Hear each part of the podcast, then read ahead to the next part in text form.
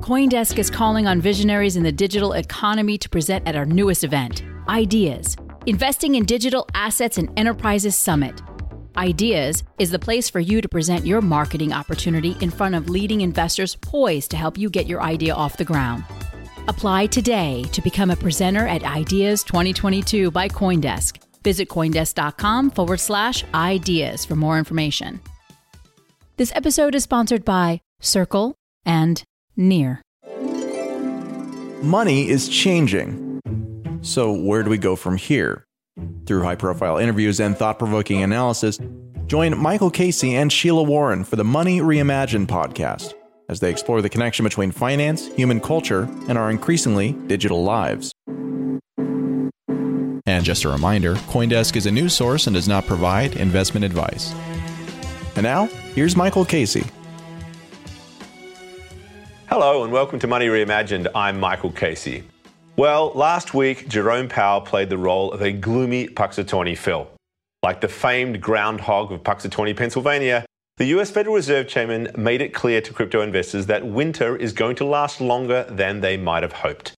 The Fed is going to keep hiking interest rates for some time, it seems, to try to contain the inflationary outbreak in the US economy. Which is why financial markets, but notably Bitcoin, Ether, and other prominent crypto tokens, have sold off from what had been a more upbeat late summer rally when investors were hopeful that the worst of the Fed's monetary tightening was behind them. So, sorry to say it, folks, but crypto winter will be with us for a while. Which brings me, in a roundabout way, to today's topic and to our guest. The question How should a blockchain project with grand ambitions to change the world go about building, or BUIDLing, as the crypto community likes to say, in the midst of this winter?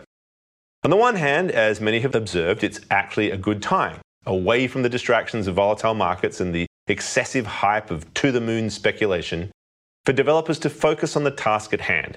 They have time and brain space to dive into the big engineering challenges, write code, and build out protocols and dApps, all in preparation for the inevitable rebound in markets and moods when users come flocking back to this industry. On the other hand, falling markets create a motivation problem.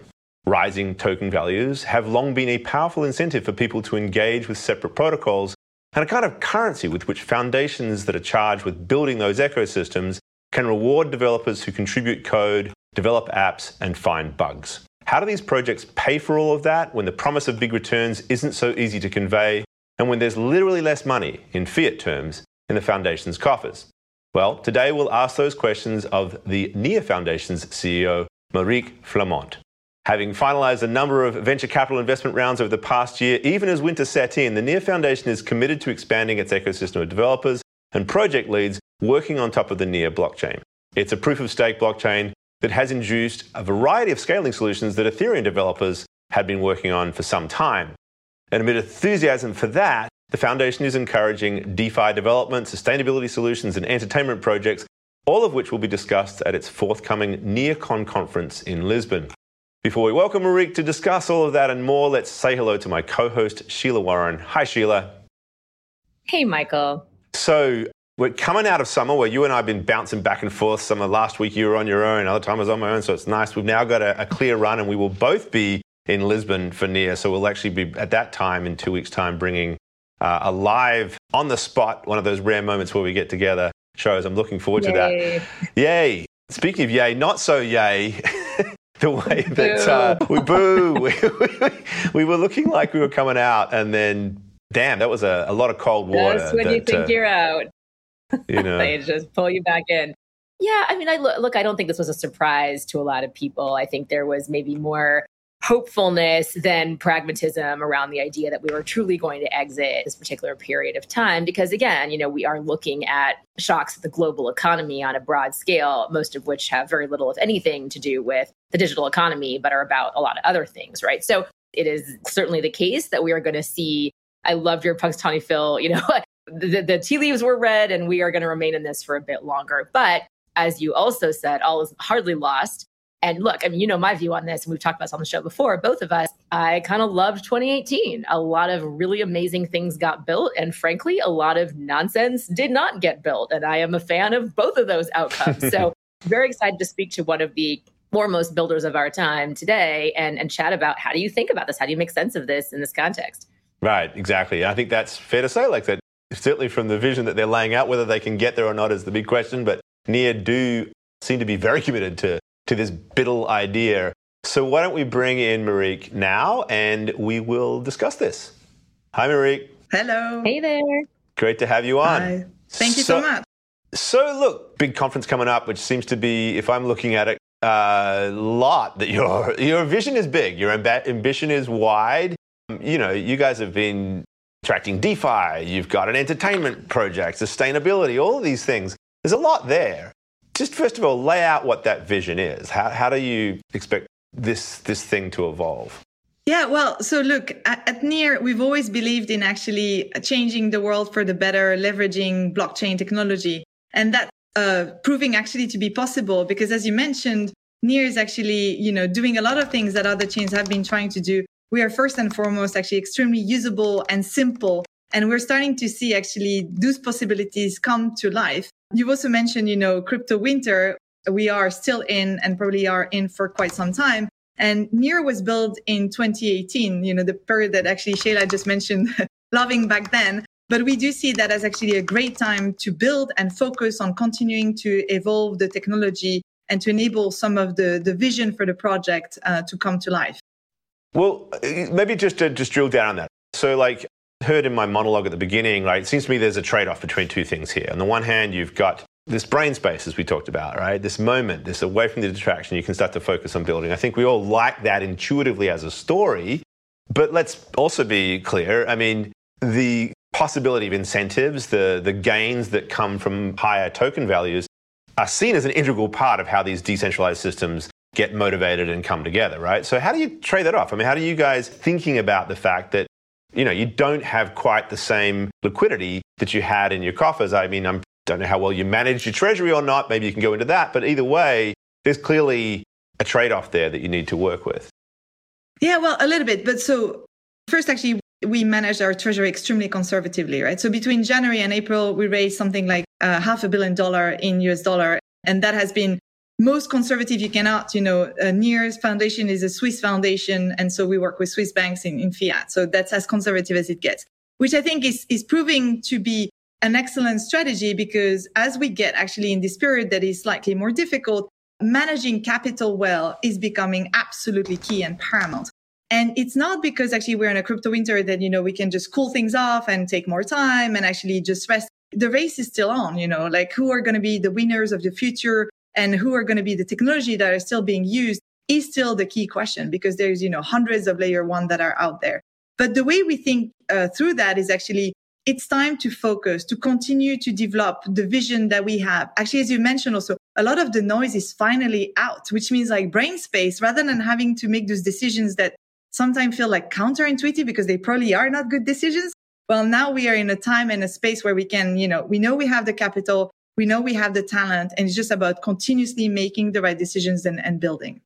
So certainly, you know, I think the articulation of core philosophy and values becomes a critical differentiator in crypto winter in a way that it isn't really at a time when, you know, every token is rising and the incentives to your point are different. So, so first of all, do you find that the way you communicate about philosophy and values of Near and the protocol have differed? Have you shifted that consciously? And also, just you know, would love to hear more from you about what the philosophy and values there are. Well, I would say we've never really been, you know, hype and hypey. So I think in that sense, things haven't changed for us. We are, however, taking that time to think through how do we even better articulate what Near is about. Uh, because you know it's sometimes it's very complicated when you know what is near right and you can go into like it's a layer one protocol proof of stake yada yada and before you know it you're like it's taking you 10 minutes to actually explain what do you do and so we're actually you know thinking that through and rethinking our, our vision is still the same, right? How can we get billions of users to actually use the technology without necessarily having to know that they're on Near, but like having billion of users who are using the technology?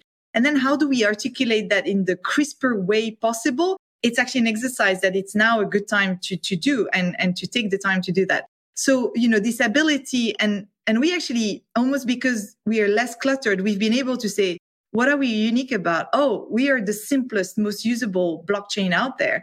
And believe it or not, but sometimes when you're in the midst of things and like there's so much noise around you, just like taking the time to say and to articulate that is not often always possible. So, you know, I would say to your question, there's, there was a lot of hype. We've never been like necessarily, you know, very good at that, but actually our mission vision doesn't change, but just the way we can pause and think through how do we articulate that in a crisper manner. That's definitely something we are taking the time to do maybe look more deeply as well into you know this vision. You say you're not hypey. You've got all these big things that you that you want to do. What do you think is the core story here? I mean, there's a lot about you talk about data ownership and so forth. What really makes you different? I mean, it seems to me quite often, at least in the minds of people who are investing in these tokens, but also talking about them, you know, they can interchange Avalanche for you know for Near, for uh, you know Cardano, for whatever. What do you what do you take away from that to say, no, this is why Near is really quite different? Yeah, well, so one thing actually, usability. I think when you look at what does usability mean for end users, the real end goal is to say that you don't need to know what blockchain is to actually interface with it. And so very concretely for Near, uh, you can have de facto account names that are human readable and you can actually interact with those account names in a way that is much more attuned to what web2 looks like right and what that means also concretely is that for any large Web2 company who wants to come on and integrate that for their users, they can also translate and have a user experience, which is going to be super seamless. Concretely, for example, uh, we've been working with uh, Sweatcoin and, and Sweat is an app whereby you walk, you get Sweat tokens, and very soon there's going to be, you know, an announcement of TGE and, and things coming up. But the idea is to say, how can you have one of the largest crypto onboarding which is something that looks so much like a Web2 experience. On the developer front and side of things, we've always been very good for having great developer tools for anyone wanting to build on, on Near. And that goes through actually so natively Rust, but also the fact that we have uh, Aurora, which is our EVM. So if you actually are more attuned to building on Ethereum, you can actually also transport that and have that directly uh, coming up to Near. And not only that, but recently we've actually launched our JavaScript SDK. And, and if you think of the pool of developer that's out there, you know, it's 200,000, something like that for Rust and Solidity, but it's millions of developers who are there for, for JavaScript. So, you know, this idea of like simplicity and usability is really the thing that enable actually to get to mass adoption. Join us for Converge 22, Circle's first annual conference on the blockchain driven future of money, coming this September to San Francisco. Converge 22 is a gathering for what's next in Web3, featuring demos and developer workshops, plus guest speakers like our very own Money Reimagined co host Sheila Warren, Aave's Stani Kulechov, Compound's Robert Leshner, and Solana's Anatoly Yakovenko. Money Reimagined listeners get a special discount with the code COINDESK. Register today at converge.circle.com.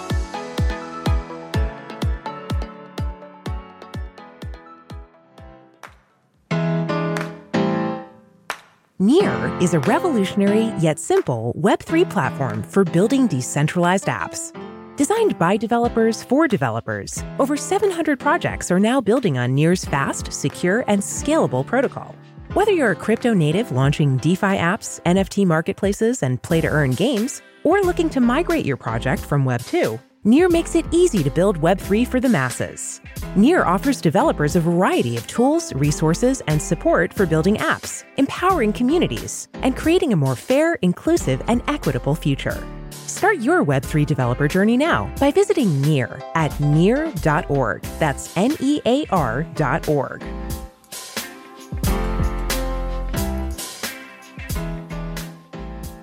And so a lot of our, our listeners are quite lay people who come to us to kind of get a sense of like, what is all of this? And still making sense of, of crypto and blockchain. And so so I think you make a really important point that is not entirely clear to everybody, especially those who are kind of thinking about this from a retail investment standpoint, which is that the usability of the protocol, the developers are the audience. The usability of this is what gives it legs, what gives it traction, what makes it valuable.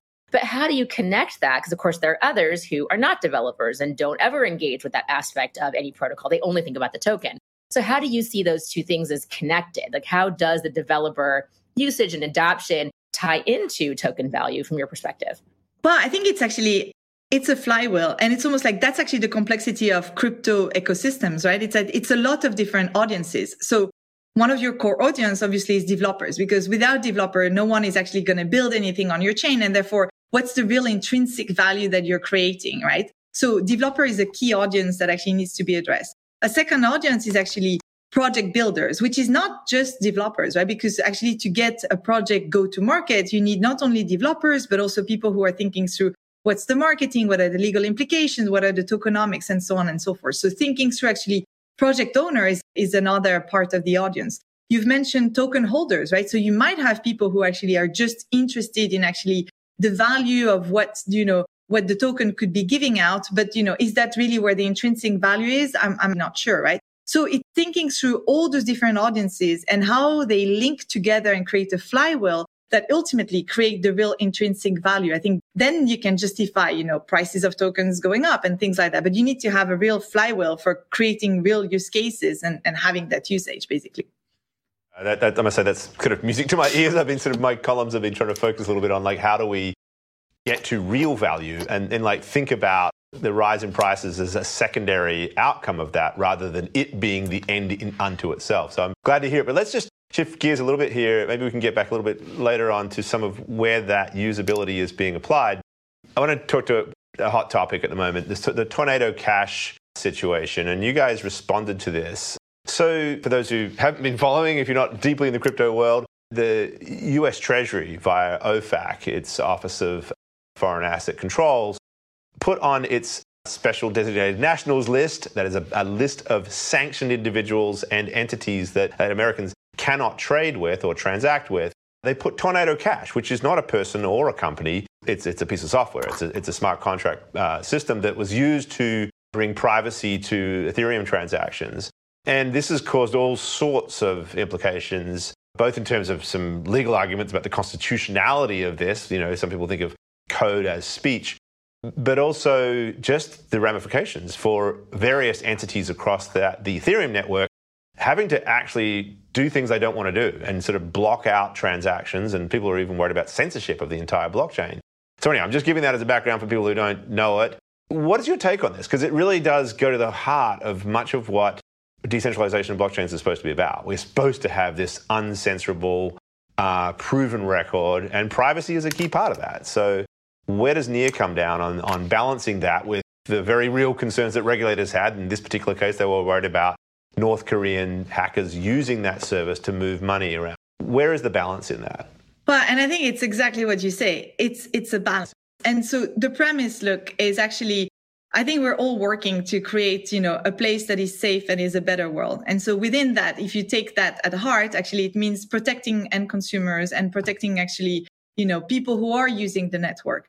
And I think that's where, you know, the ethos, I think of what a lot of people are trying to do in Web3 is really to do that. Now, what are the technical solutions that enable to actually get to that point? That's something that still needs to be worked through, right? So you mentioned, for example, privacy and how do we actually how can we uh, create a world where it's still possible to have privacy, but where it's also possible to actually have, you know, places where certain transactions are not possible, right? And so that comes into actually how do we think of zero knowledge proof and how do we think actually of working hand in hand also with regulators to have this dialogue and to say, we hear you because I think sometimes it, it feels that the dialogue is, is in parts broken because it feels that it's actually seen as if the industry doesn't want to, you know, help or the industry is not taking seriously what's happening. Absolutely not, right? We are taking that very seriously. But the point is, what are the technical solutions that help still get us on that fine balance, which is, you know, the right between decentralization and, and full centralization.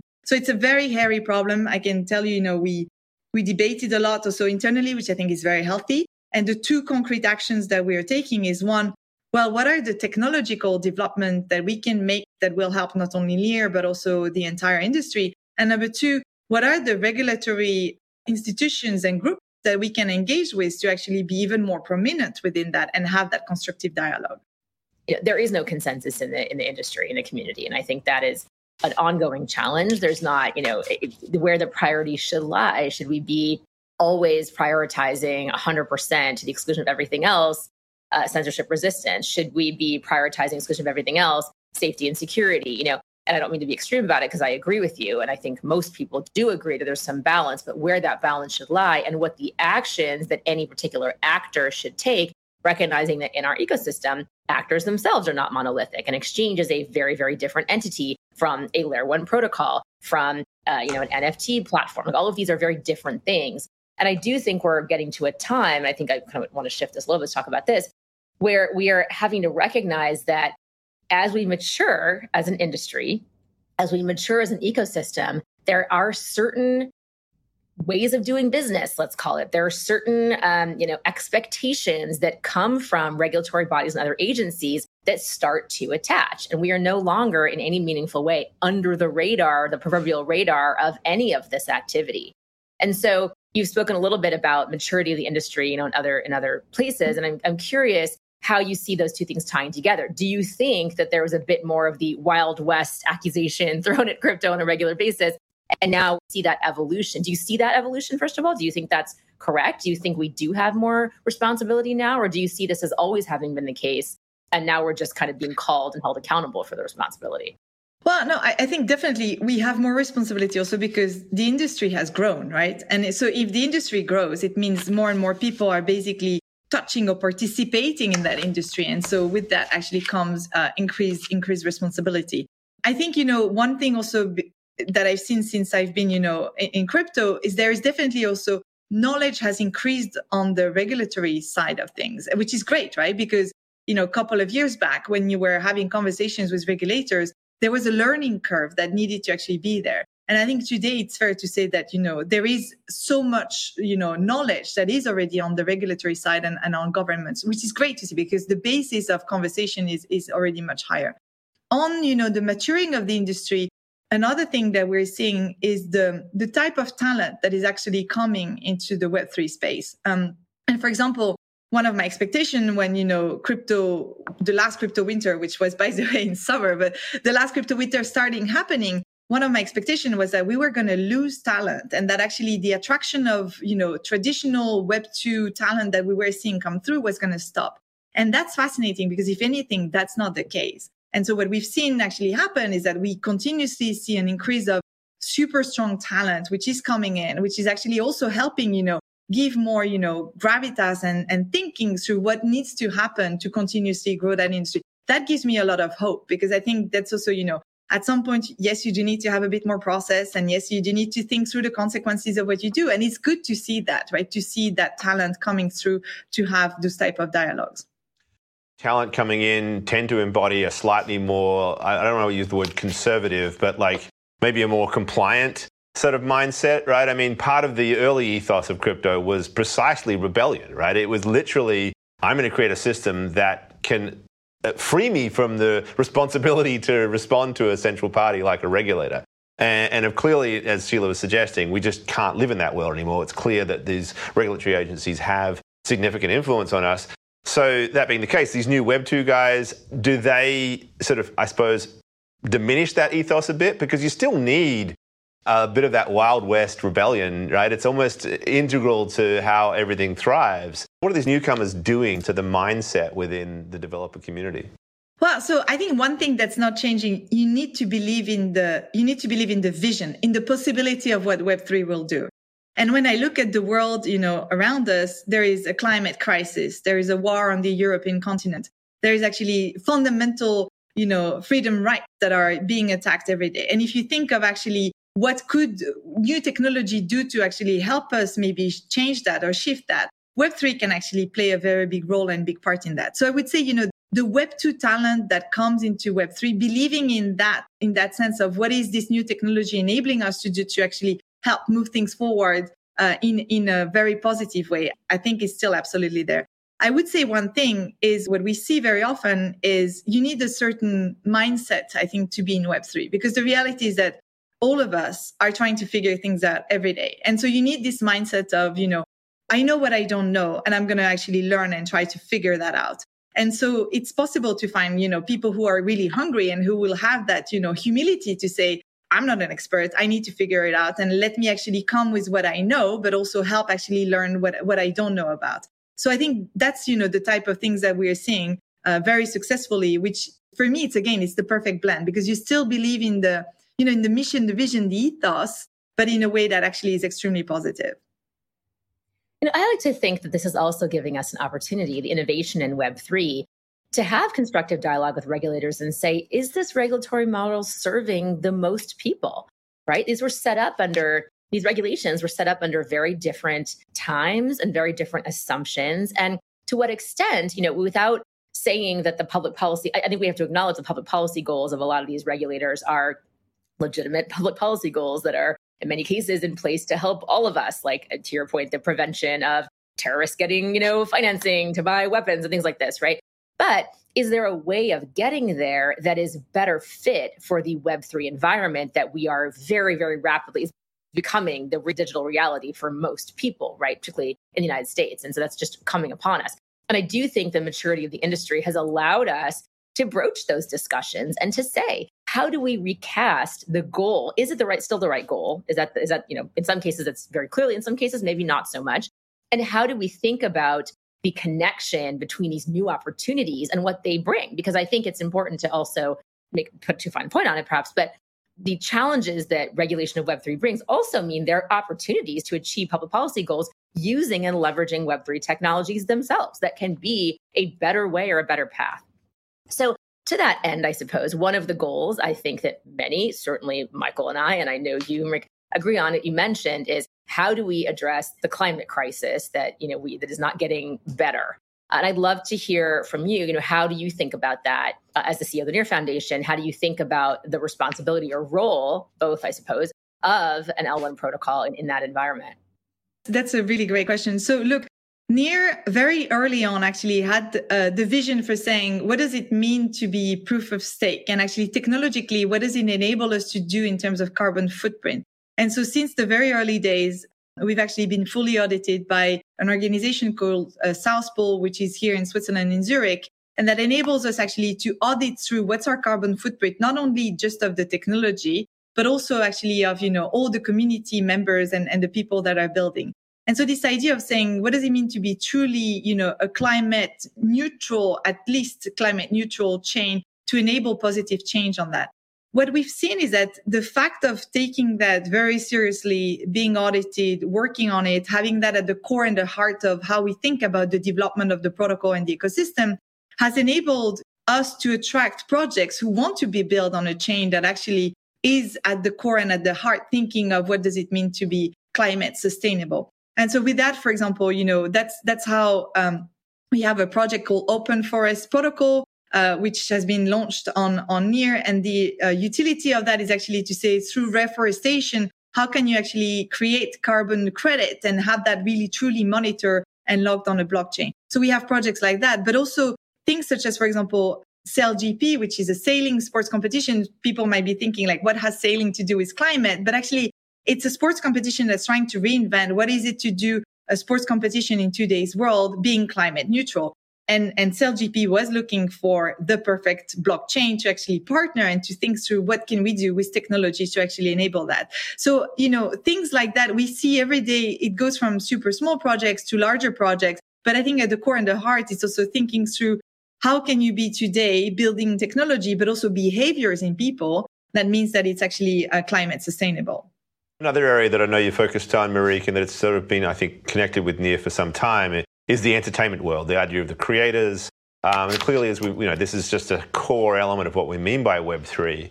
And it is another one of these major uh, issues facing the world. We're talking about, you know, the problem of centralized data and the impact of very, very powerful protocols and all the problems that we face as a society in terms of information control and, and you know, the manipulation essentially of, of human behavior that has come through that. In a nutshell, with a, a little bit of time left, you know, where do you see the vision for, for Near and for other blockchains for that matter in bringing us to a world where people do have greater control over their data and where creators are able to engage with their audience and all of those wonderful utopian visions that some of us have for this?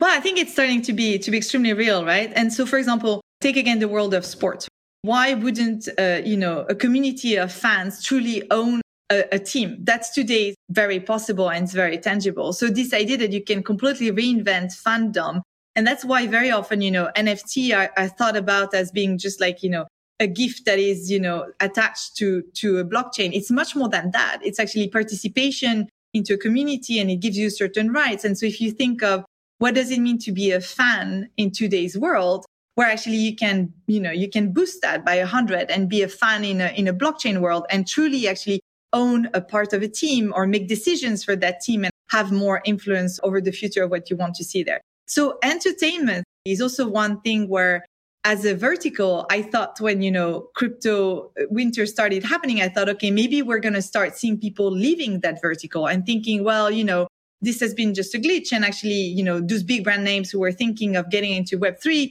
we're going to back out. Absolutely not, right? They are going even more in full force. And, and again, through that time of really having the time to build the propositions that we're starting to see for reinventing fandom and what it means to be a fan are really interesting and very spectacular. So I think in the entertainment world, we are starting to scratch the surface, but we're starting to really see like the true use cases of what it means to as a you know as a musician as an artist as a sports person like you can reinvent what it means to engage with your fans in a way that actually cuts a lot of the middleman and therefore makes you a true owner of your brand because that that's what you are. If you're a sports celebrities you're you're a brand and you can re-engage in that and think that through completely differently I think what I what I love about this and what you're saying is, you know, you you mentioned incentives and how we think about incentives and a technology layer that basically is recognizing empowerment and agency, both of in this case the creator, but also of the fan, and creating this authentic,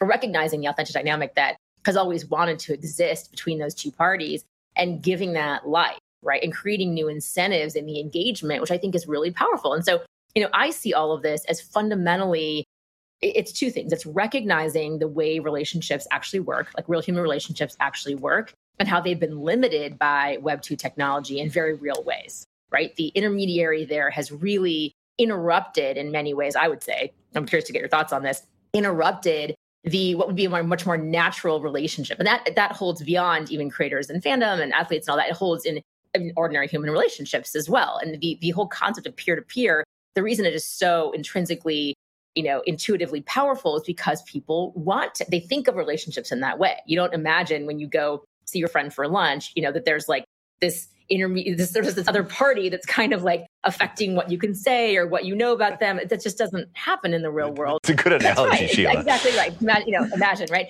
We, we want to have a purity i guess is the word i'm looking for of those relationships. And so eh, but in, in broader than that i think we are reimagining not just money to the point of our show but also how we interact as a society. And so I'm curious to think about this at the community level beyond kind of fandom, which is a community, but how you think about community engagement within these models and what Web3 is unlocking for community engagement as well.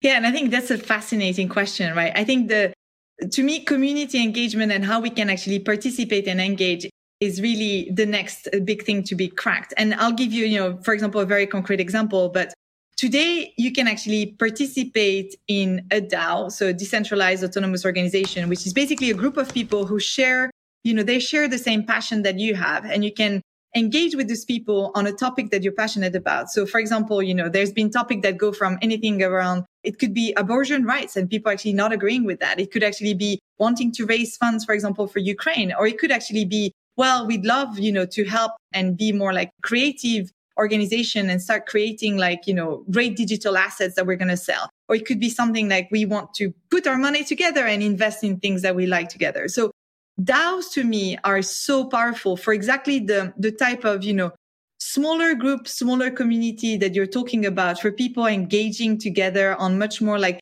peer to peer organization and starting to say together we can do something.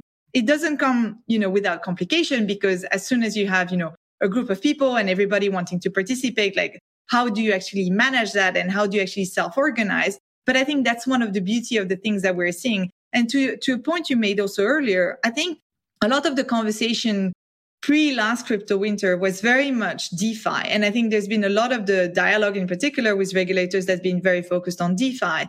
But when you start thinking of what can you reimagine in actually society and voting, voting for, you know, a community, voting together because you care about your club and you want to actually say, I want a part of ownership in the sports club that I have down my street and I want to be able to participate in that. I think that's the real shift that we're starting to see. And I think that's where the dialogue needs to move, which is all this reimagination of much more peer to peer community interaction, basically.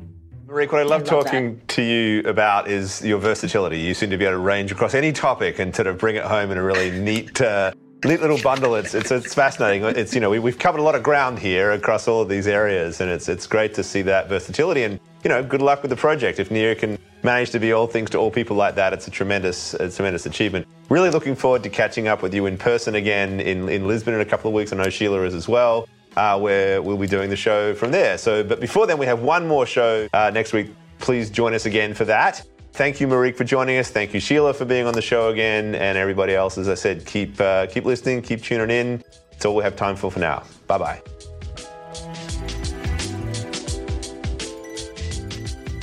You've been listening to Money Reimagined. Today's show featured Sheila Warren, Michael J. Casey, and guest Marieke Flament. This episode has been produced and edited by Michelle Mousseau with announcements by Adam B. Levine. Our executive producer is Jared Swartz. Our theme song is by Shepard. If you have any questions or comments, we would love to hear from you. Please reach out to us at podcasts at coindesk.com, subject line Money Reimagined, or leave us a review on your favorite podcast player. And from all of us at Coindesk and the Money Reimagined team, thanks for listening.